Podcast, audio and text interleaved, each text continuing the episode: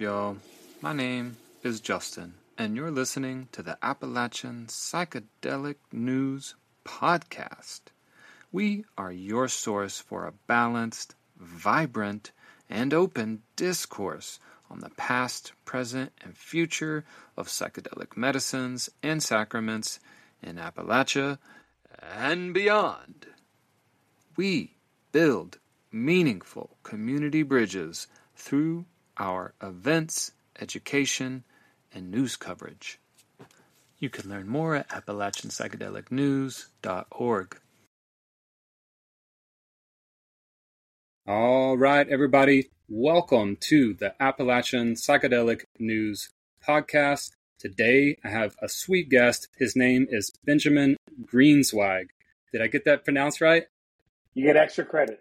Yeah, nice. All right, I got it. Okay. So, Ben is a seasoned events veteran, entrepreneur, and the co founder of Momentum Events and the recently launched Momentum Communities PBC.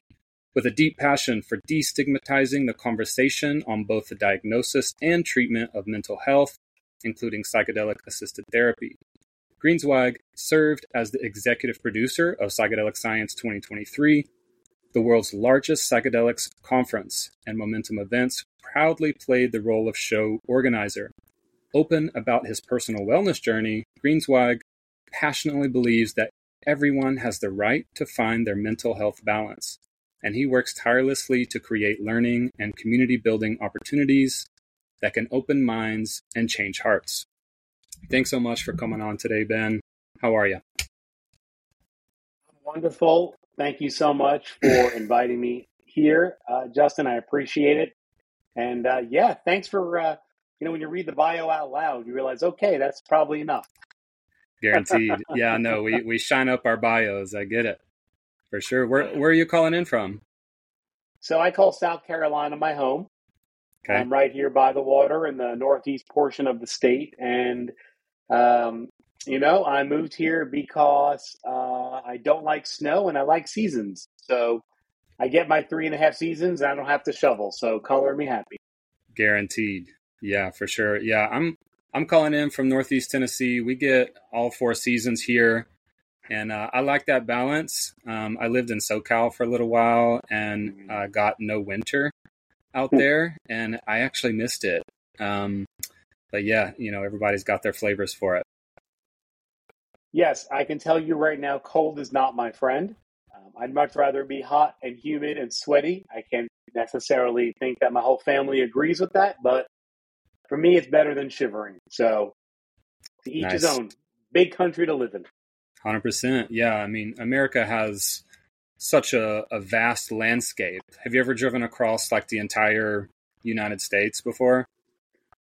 So I've been in about 20, 25 states so far. Um, mm-hmm. uh, you know, I think you could say that California you could be in four seasons within a drive based upon where you live, right? Which, yeah. Makes that geography pretty special, doesn't it? 100%. Yeah. Yeah. Sometimes it, it feels like an alien landscape going across it. I mean, going from like wild, lush green waterfalls to like a place like Sedona. Um, mm. I feel like the United States did do something right in setting up all these national parks that we've got. Um, uh, it's, it's it's a special thing about where we live here that I really appreciate. Sedona is beautiful. Um, I've driven through there. Uh, absolutely love love that part of, of Arizona. Real gorgeous. Um, you know, your neck of the woods. I love. You know, obviously, I love my South Carolina. I love Tennessee. I love North Carolina, Kentucky. Uh, you know, there's just something about the hills and the landscape that I just find very comforting. Um, and personally, I like to be close to water. Uh, I'm not a mm. sailor. I don't own a boat, but there's something about being, you know, close to ocean or river that is comforting to me. Mm-hmm. Yeah, in Peru they they call the ocean mamacocha, uh, and I've always mm. appreciated that like relationship to something that they see it as like a living being, and I hear that in how you're describing it. You know, um, there's a quote that I have on an old coffee mug, uh, which is All things are healed by salt, uh, sweat, tears, and the sea. I love that. I love that. Pretty true.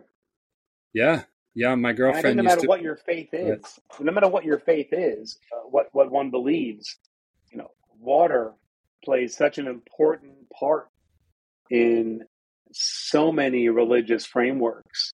Mm. Um, makes sense why there's certainly a good portion of us called to it. Certainly. Mm-hmm. Um, by water and religious frameworks, do you mean like the Great Flood and things like that? Like, what else are you referencing? Well, Great Flood is certainly one. You obviously mm-hmm. have baptism, you have mm, washing right. of the hands, you have terminology like living water, mm-hmm. um, lots of references to to tears. Um, so you know, water is such, and, and that's just you know, I'm I'm I'm I'm a Christ follower, so that's just what's prevalent in my experience. But you don't have to look too far, certainly, uh, for other religions and spiritual practices to know the importance of water. Mm-hmm. You know, one of the things that I find so amazing about, uh, you know, I know psychedelics is, is kind of what we're talking here about is there are not many things that are grand unifiers, especially these days, but passion for healing is a grand unifier. And I think on a biological or spiritual level, um, you know, I think water is also a pretty grand unifier. Uh, you will find, you know, some practices worship the sun, and obviously you have various deities and and beliefs. But water's, you know, there's no life without it, and I think that's why it's so prevalent. And I see those two similarities uh, with that and psychedelics, and I tend to have a big soft spot for anything that brings people together, especially these days. Right. Beautiful. I'm curious about, um, yeah, you say you're a Christ follower. Uh, could you share with us a little bit about your story with that. Did you grow up in that? Um, and then eventually, I'd love if you can remember that moment if you didn't grow up with uh, psychedelics as a part of the Christ-like framework that you grew up in. Do you remember that moment where um, you realized that from your vantage point, um, psychedelics would have benefit for yourself and others? Yeah, so um, I have an interesting spiritual journey. Uh, I'm certainly um, not unique but I was born and raised Jewish. And to me, the religion uh, never felt tremendously comfortable to me. Now, Judaism is very interesting, right? Because it is both a religion and a culture. And so it's important to separate out, in my opinion, you know, the culture from the religious perspective. And so religiously, it was something I never really uh, connected with. And over time, I drifted into becoming an agnostic, right? And the old joke is an agnostic is just an atheist that wants to be safe. yeah. Um, yeah. But, you know, what I have learned in my journey is that if your feet are not on a firm foundation of, of faith, no matter what that is, it's very easy to let the events of life knock you off your footing. Mm. And so through a series of very challenging life circumstances, my agnostic beliefs became atheistic beliefs. And I was adamant that there is no God and that everything was numbers and science and the randomness of the universe. Right? I could answer, I could answer the how, um, and never even cared to answer the why.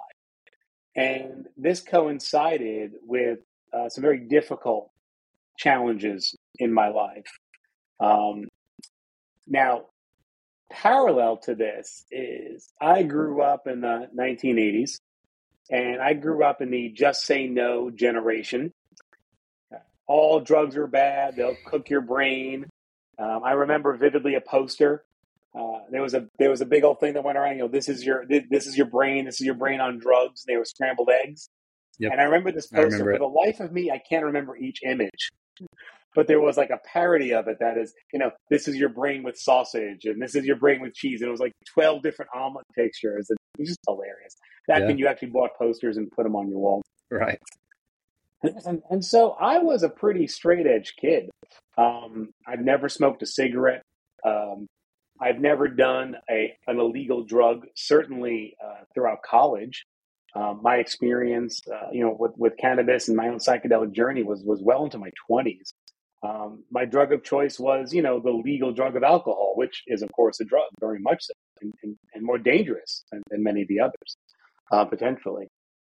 And so all this kind of came together. Um, it was, you know, within the past 10 years, I launched Momentum. We had a very, very challenging time starting the business. Um, and then just when things were getting themselves right, my original business partner passed away from a rare form of brain cancer. And so we were kind of back in this chaos mode. And this is where um, my mental health really started to deteriorate significantly. I always struggled um, as far back as I could remember. Everything from massive memory gaps as a kid, no short term memory, um, I would wildly modulate from everything is great to everything is terrible. Never quite accepting that, hey, that's that's not normal. you should kind of be in the middle somewhere. It's like everything's amazing or everything is absolute garbage. Um, and I would say the company I was working at before I launched Momentum was was pretty terrible for my mental health. Uh, and again, no need to go into the reasons why, but when you have all these external triggers and factors, it pushes you pretty far, pretty deep. And so I was diagnosed with PTSD, major depression disorder, and general anxiety disorder. And I struggled with talk therapy, couldn't find a therapist, couldn't find one. I mean, everyone's got the same story, right? Can't find one, find one you like, find one you can afford. Um, you know, horrible state of mental health in, in this country on that side. Um, and I refused to go on Western medicine because, again, growing up in the 80s, you know, real men don't admit that they have mental health issues.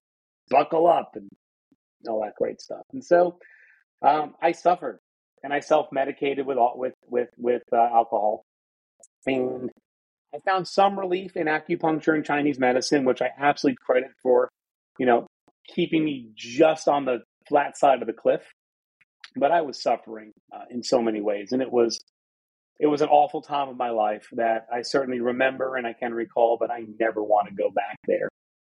And then I'll never forget. It was about 2014, and I'm just in the middle of yet another breakdown, and then three people come into my life who I really had no earthly business knowing.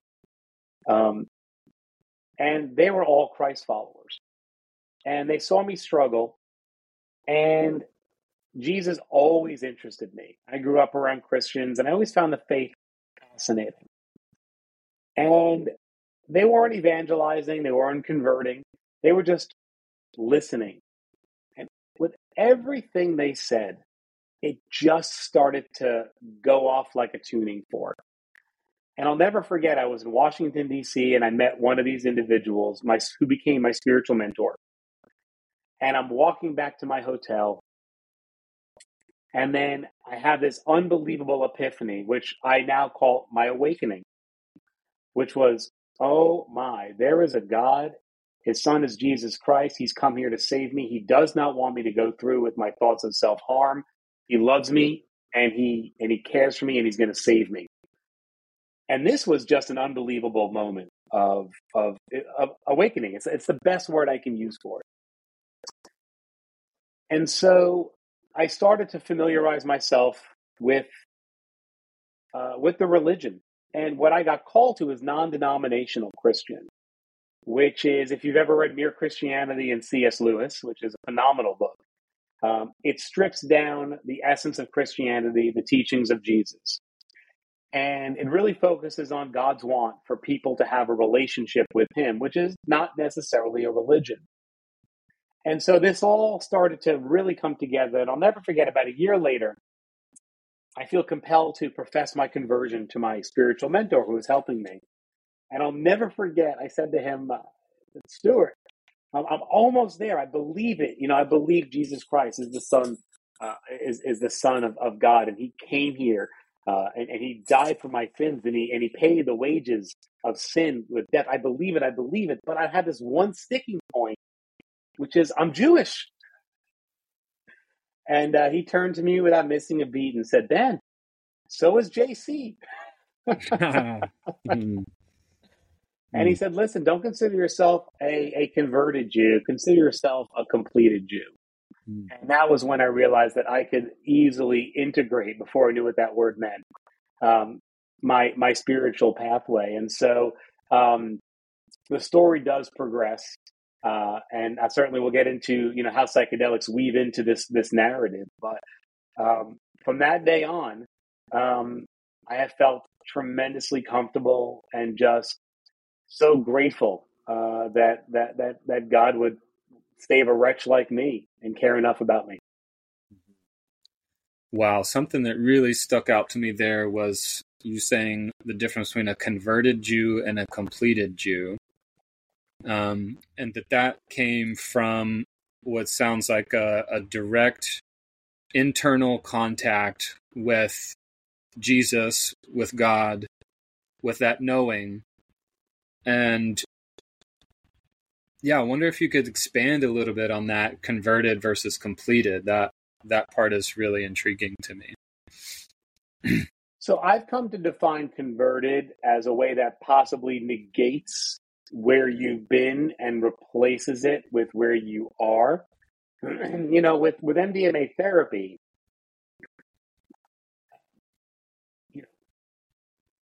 time is a human construct. So after you go through the work, at least for me, um, I was able to rebuild a new narrative of my past after unearthing um, long buried childhood traumas that I had no conscious memory of. That pretty much so explained everything. Mm-hmm. But rather than ignore who I was to get here with this new knowledge, it's almost as if through my therapist, I was able to create sort of a, a new storyline from before that trauma occurred or those traumas occurred. And so it's not a conversion. I, I my, my past is not erased, but that chapter is done. And then here's the next chapter, which happens to flow from the prior chapter.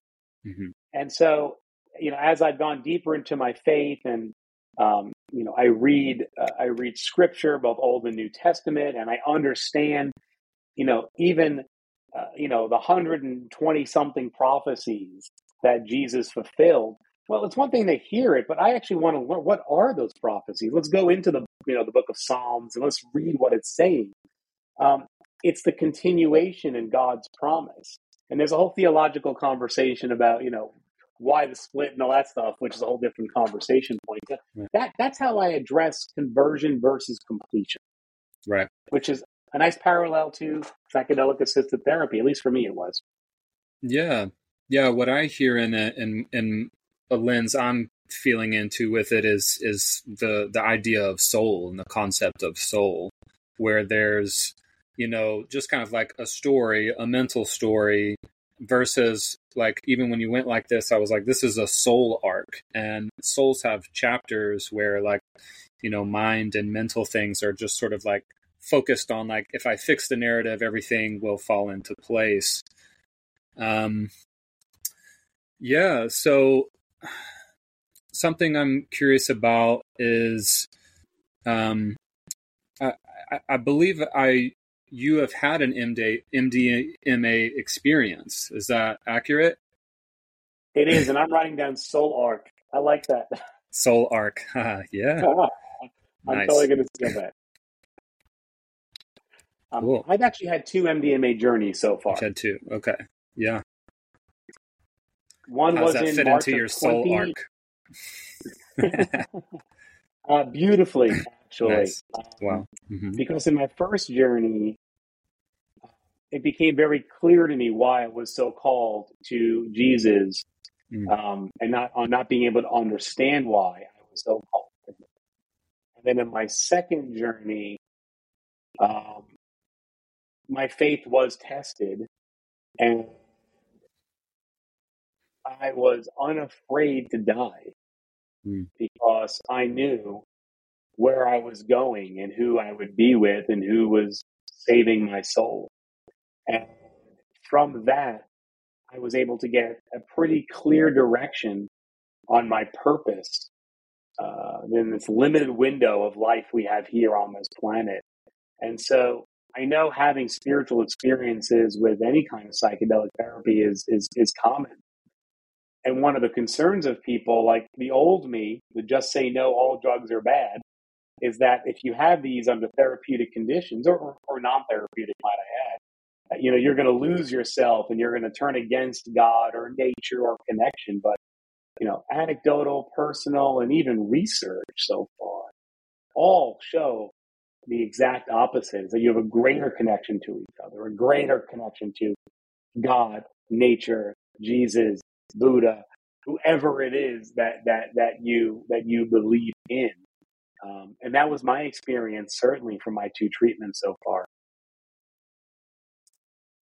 Yeah, well, I, you know, I was going to ask you to speak to that moment where maybe you were questioning whether or not psychedelic assisted therapy was right for you from that religious um, background, because I know that's a common fear for folks, especially there's so much that could be tied into that fear, you know. Uh, you could be kicked out of your family. Um, you could be um, kicked out of your community. Um, there's a number of different fears associated with it. Um, but I, I, do know, for example, there was a Johns Hopkins trial that was just completed. Um, there, where there was 16 religious leaders that were in this trial. Um, and in that trial, it seemed like that was one of the common fears but as your experience shown, and most of the ones in this study, and anybody that's curious can find that online, um, is that it often produces what you spoke to. It actually um, produces a closer connection to your religious orientation. Um, I wonder if you could speak to that more about having had that fear come up and been inside of the experience and like what was it that sort of pushed that aside eventually and was like, you know what? Actually, I feel closer to God or closer to Jesus because of this experience. Did you have a direct insight, or was there just an overwhelming feeling of trust when you were under the influence of MDMA? Um, what was it that kind of broke that? Um, I don't know what to call it, trajectory or belief, let's call it. Yeah, wow, there's a lot there. Um, sure. Great question. So maybe I'll answer it chronologically. Hmm. After my umpteenth breakdown in 2018, after 2017, 16, 15, um, I finally uh, decided to go on uh, some Western medicine. And, you know, I've gone through the SSRIs and that whole ride, and you know, listen, for me, the side effects were not great. I didn't enjoy them. Um, I even forget the names of all the ones that sound wonderful that I have been on and tried. Um, but one of the last ones that I was on, it gave me a short window of, of, of mental balance. And it was from that window that I decided I was going to try to solve my brain's problem. Because several years earlier, the moment of clarity I had was why can't I fix myself? And the answer is when your brain is the thing that's not working right, it makes self diagnosis and repair impossible. So now that I felt I had a little mental health balance, I figured, you know what? Let me try to fix my brain. And that is when Michael Pollan's How to Change Your Mind came to me. Um, I'd like to say I stumbled upon it. I'd like to say I Google searched it. It found me. And like many others, I read that book in about three days. And with each page, I came to have this just whisper in my voice, which is, hey, this this this this describes you. This, this might help you. You should be open about this. And so my wife, who married for 20 years, who was my best friend, was massively supportive of mm. this. So I had no issues from her. Um, I was not deeply involved in the religious community at this point. So I was kind of a, on, a, on an island of a few. Funny enough, I would admit to you here that I was more embarrassed to admit that I was a Christian than I was considering psychedelics. Because growing up, you know, in Jewish communities, those that had converted or completed um, were met with a lot of skepticism, uh, not all the time, but enough that it was prevalent. And I understand it. I understand nobody, you know, nobody wants to be told that you know they've left the group and their way is the right way. So I, I give them space. I understand that perspective. For me, it was just getting over the fact of, wow, am I, am I going to do an illegal drug? That's not me. It's not what I do. Um, but after reading that book and spending several months researching everything I could about psychedelics, and I mean, I read research papers I barely understood. I listened to TED Talks. You know, I called the, the researchers and the entrepreneurs and the scientists who were doing all this work in 1920, who were very generous with their time, who just told me what this was about. And with each call, I got more and more firm that this this is going to make sense for me. And so I decided that I was going to undergo MDMA therapy. And I had my first treatment on March 3rd, 2020. That a week or two before the world shut down. And I was on the phone with my mother, who also was supportive. And I remember she said to me, Hey, listen, there's this thing going on. And, you know, I know you're in the conference and trade show business. So I think it's going to have an impact for at least a few weeks on your business. Uh, is this, do you think this is a good time to do this therapy? And I said to her, Well, mom, I don't know if it's a good time or a bad time, but something just tells me it's the right time. And so when I underwent the therapy, after I was able to unearth, relive, and release these, the first batch, I'd say, of childhood traumas, not the sum total, what became very crystal clear to me was what had brought me so close to Jesus, which I did not know, is I was suffering so badly for so long, unfairly. All I wanted to do was good. And I had been taken advantage of in many ways for so long that that level of suffering and abuse that Jesus had experienced, and, and mine was only a fraction, of course, of what he did. I felt so much connection and I felt a sense of community in his suffering. And that was the first major affirmation I had in my first treatment with my faith. You know, I know that like I, th- I believe it's the 12th step in the 12th step that like points folks towards a higher power and that even Jung and many other um, people say that like eventually there is this higher power that must take over and must be a part of the healing path. I know that in some cultures, um, healing and spiritual growth are the same thing. Um, that essentially your destiny, your soul is meant to go through those exact things to come closer to that higher power in your own way um, to live out your life and have that make sense. Yeah, there's tremendous validity to that, Justin. And I would say that there are some people who can who don't need to relive their traumas, who can simply accept their lack of control and move on um, as a healing journey.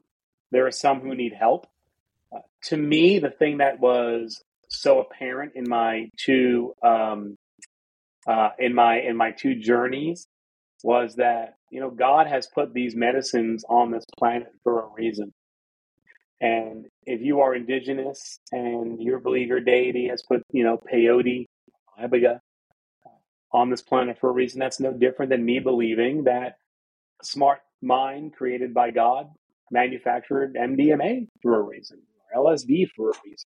Um, so that, that that was almost a stronger conviction of mine, and also having so much respect for these as medicines and not drugs was also another deep appreciation I came away with. Mm-hmm.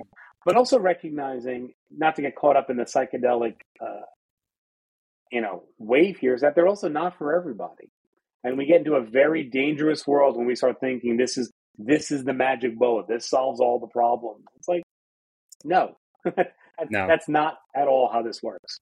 Yeah, it definitely doesn't. And I think often it does what it they do in their own ways, whichever ones we're talking about. They um, have that breakthrough moment where it's so hard to get through to, to ourselves, to anyone inside of deep suffering or deep pain or deep trauma.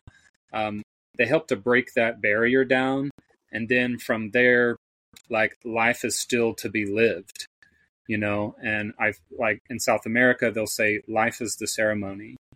Um, and I think that that's what it is. It's like, okay, beyond your use, your peak experience, how are you showing up in day to day life ceremony? Um, so you mentioned a few different medicines there, and I'd love to use that as a transition into something I'm curious about. So, um, Momentum is hosting the Kentucky Summit on exploring breakthrough therapeutic potential for opioid use disorder. Uh, so this is happening pretty much right in the heart of um, opioid country, as some might call it. Um, as many of us know, uh, opioid use has been um, tremendous across all of Appalachia. I've experienced that on my own. We may tap into that at some point. Um, but I'm curious, why are y'all hosting this um, in Kentucky, and what's uh, what's behind it? Yeah, so following uh, Psych Science 23, what became clear to me and, and my partners was you know, what happens next is really where the real change is going to take place. And so we launched a new brand, a new company called Momentum PBC, Public Benefit Corporation. You referenced it in the intro. And the goal of PBC is to create psychedelic and wellness events, virtually and in person, that address underserved topics, underserved communities, underserved geographies. And so what that really means is because we have in our uh, in our formation, um, our business plan is operating at a much lower uh, operating margin than we would on the for-profit side of the house. and to be clear, PBC is for profit. Uh, I have strong opinions that for-profit versus nonprofit. Um, there's nothing wrong with either model, but for-profit is how our society does work, and it allows us to reinvest our capital into more people, more programs. So PBC is for profit. Um, but we accept a lower profit level and we have certain tenants on the way we create conferences from our content and right through our guaranteed scholarships as an example. And so, you know, I was made aware of what was going on uh, in Kentucky a while ago. And to me, this event really tugged on on several big important heartstrings of mine. Number one, You've heard my commentary around suffering. Um, to me, there is nothing more gut wrenching than the suffering of innocent people. Um, and whether those are trauma survivors, whether those are veterans, whether those are those who have battled with addiction, um, list goes on. Um, two, for the movement, for the psychedelic movement to really achieve its goals of becoming normalized and accepted and reimbursable and approved by the FDA and covered by insurance, it needs to speak to the 80, 85% of this country that were just like me on the outside looking in of the movement. Um, this community does not need momentum to necessarily run a conference on what are psychedelics in New York, Denver, San Francisco, LA, uh, as an example. They're great programs. It's very sophisticated market. Um, but you're not going to find a conference on psychedelics in South Carolina, North Carolina, Kentucky, Wisconsin, you know, other areas as well. So this really ticked sort of the geography area. And then addiction. Uh, it is remarkable how little funding there is for anything involving addiction. Um, and I know I'm not the first one to say it, and I'm not going to be the last one to say it, but um, that's got to change. And so the confluence of what they're doing with the Kentucky Opioid um, Advisory Commission, the $42 million proposal to allocate for Ibogaine clinical research, coupled with the location, coupled with the mission, to me, I honestly couldn't have thought of a better place to run an event like this than in Kentucky. Yeah, well, I'll, I'll speak for myself. You know, I am happy to see it in this region. Um, you know, I'm recording this from just a few hours from there in Northeast Tennessee, in a small town where I grew up. Um, and op- the opioid epidemic hit us pretty hard here. Um, I was a user for a while. Um, I never like got quite as addicted as some of my friends, um, and I went through tremendous um, community suffering um, in relationship to watching how opioids affected myself uh, and um, my friends. I'll share a little bit of my own backstory with it. Um, I had been a pretty heavy user, and I was pretty much at that point where I was like about to be full fledged addicted. And I say I had a divine intervention, and I got in a wreck. And I, when I got in that wreck, I needed um, a certain amount of money to fix my car, and I had just spent all of that money that I had in my savings on opioids and on painkillers. And I took that as this like devastating blow of like, dude, you gotta get your shit together, you know?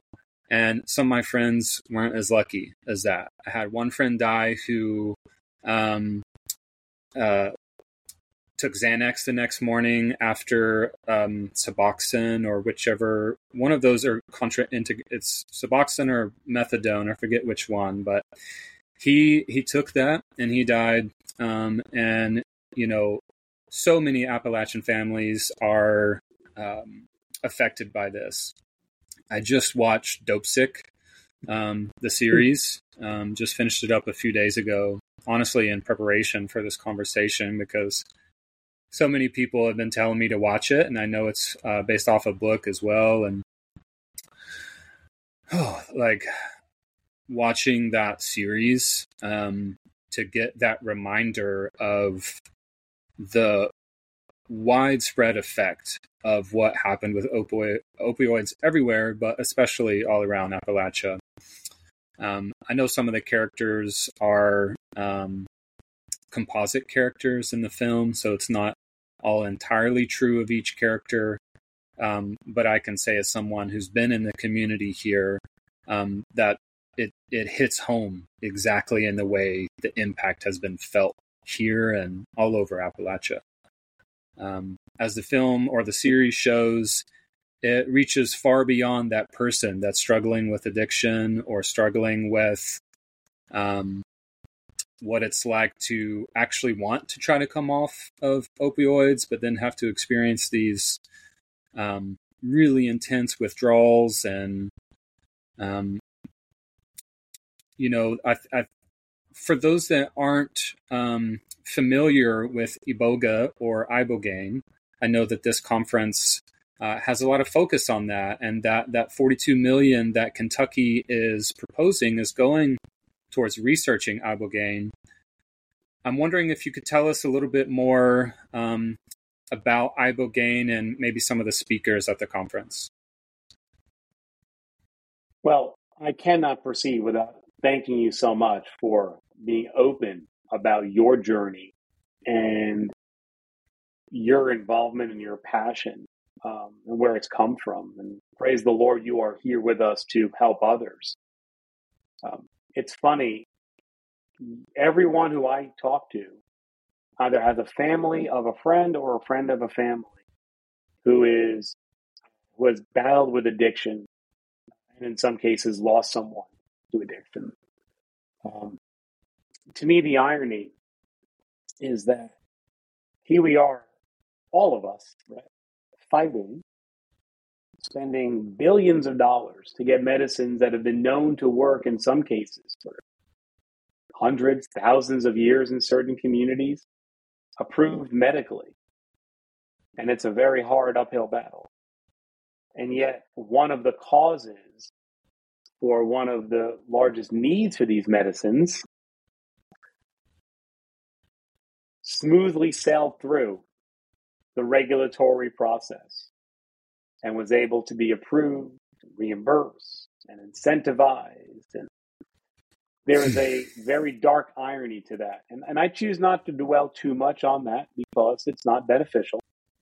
But I don't think we can I don't think we can convert our thought process to forget about that, but use it as part of a completion on what we're doing going forward. Um, to that end, this November 30th summit is designed to give anyone who has any interest in Ibogaine, um, and Ibogaine specifically for addiction, OUD in particular, a 101 course on what is this medicine? Where does it come from? How does it work? What will this funding potentially do? How will it get rolled out? Give me some examples of lives who were changed through personal testimonies. And then, pending this gets approved and rolled out, how do I get a loved one or maybe even myself enrolled in a clinic or a site to be part of this research and find my spiritual restoration? Um, that is what this event is designed to do. So, speakers, um, I mean, I could literally list everybody, um, but we have uh, Professor uh, Deborah Mash, who has been pioneering uh, Noribogaine and Ibogaine research for decades. Um, you know, we have Juliana Mulligan, um, who's been working on Ibogaine treatment. He, uh, she herself uh, was an addict as well. Um, to share her story, and she's been working with the commission on how these funds are going to be uh, distributed. We have Kevin Murnane, Dr. Murnane, who is over at LSU, uh, who sits on the intersection of Louisiana's share of uh, their opioid settlement money, and they're using it to combat both um, opioids and uh, methamphetamine. And so he's going to share what they're doing down south uh, for the communities there. You have Srinivas Rao, who is the chief scientific officer at Atai, one of the companies that have invested tons of money in developing uh, Ibogaine and Noribogaine uh, for this. Uh, so we also have some wonderful perspectives uh, from individuals who themselves have gone through psychedelic assisted therapy. Um, and they're wonderful in that their bravery in sharing their story uh, is wonderful. And clearly they are, they've gone through a tremendous amount of, of pain and challenge. One of them is an amazing woman named Cipriana Quann. Um, she is very public about documenting, uh, you know, decades long sexual abuse from a parent um, and then another one is uh, Ben Askins, who's a current uh, Kentucky uh, Army uh, battalion surgeon, and he is certainly going to talk about his experiences uh, as well as, as a treating physician. Um, and then we have our closing keynote, uh, which is a conversation with Kerry Rhodes. Kerry Rhodes is a former NFL player for the New York Jets and the Arizona Cardinals. He's also a Louisville Cardinal uh, he's an actor, a musician, singer, songwriter, and he's very passionate about um, about this topic, uh, about his own experiences, and he's going to really talk about um, how he came uh, across uh, this information uh, to make the decisions for himself. So I know I'm letting, uh, I'm, I'm, kind of leaving people off because I don't want to list everybody, but check out the agenda. It is everything you want from science and policy, community, patient perspective, and more. Uh, so yes, the conference is November 30th, 2023 in LaGrange. Uh, we chose LaGrange because it is relatively equidistant from Louisville, Lexington, Frankfort, and Cincinnati. So we wanted to make it convenient for the major areas to go to. Um, so we had thought long and hard about introducing um, more of the sort of indigenous honoring with Gabon and there were obviously, um, you know, if you watched any of the hearings, of course, in Kentucky, there was representation there. Um, and we actually chose to not include it, and, and for no real, you know, sort of, you know, uh, deep reason other than our goal is to bring a lot of people to the summit who've never even heard of psychedelics, yet alone Ibogaine. And we are, uh, this is not our last event in Kentucky. And so I think there'll be plenty of opportunity to start introducing uh, different narratives, different stories, and more of the history. But there's so much information we needed to get to individuals who are coming in. Hopefully, we we hope most people come in with no baseline whatsoever of knowledge because that's our goal. Um, and so it's just a matter of how do we tell the patient stories, give the update on the commission, talk about the science, talk about the research, uh, see what other states are doing, and at that point we're ending at like six thirty at night. So uh, that will definitely be featured on the next program for sure. I would just say again, thank you so much, Justin. Um, for anyone listening, uh, we have a number of full scholarships available for this event. Part of our mission for the Public Benefit Corporation is to um, reduce, if not eliminate, any financial barriers uh, to learning and attending these events. And um, we're very fortunate to have gotten some generous donations from individuals who are very passionate about this topic and this area. So uh, we have you know, well over 100 plus scholarships still available. MomentumEvents.com slash Kentucky. There's a big black box in the middle that says apply for our sponsor, our scholarships. Uh, please click that button. Anyone who demonstrates any economic need uh, will be approved for this event. Um, and I would just say, for those of you listening, if you are even the least bit curious or you know someone who might be the least bit curious about what these medicines can do, come. Get the information yourself. Don't rely on what you read.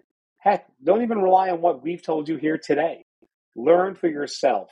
Ask individuals who have been doing this for years, in some cases, decades. Do your research and make the right decision for you or a loved one. And I will end again to express my gratitude to you, Justin, for sharing information about your journey and for doing your part in helping spread healing to the people who need it the most. Thank you, Justin. Thanks for listening to our first episode. You may have noticed a bit of jumping around at the end of the episode there. Unfortunately, my internet malfunctioned. We still had Ben wrap up.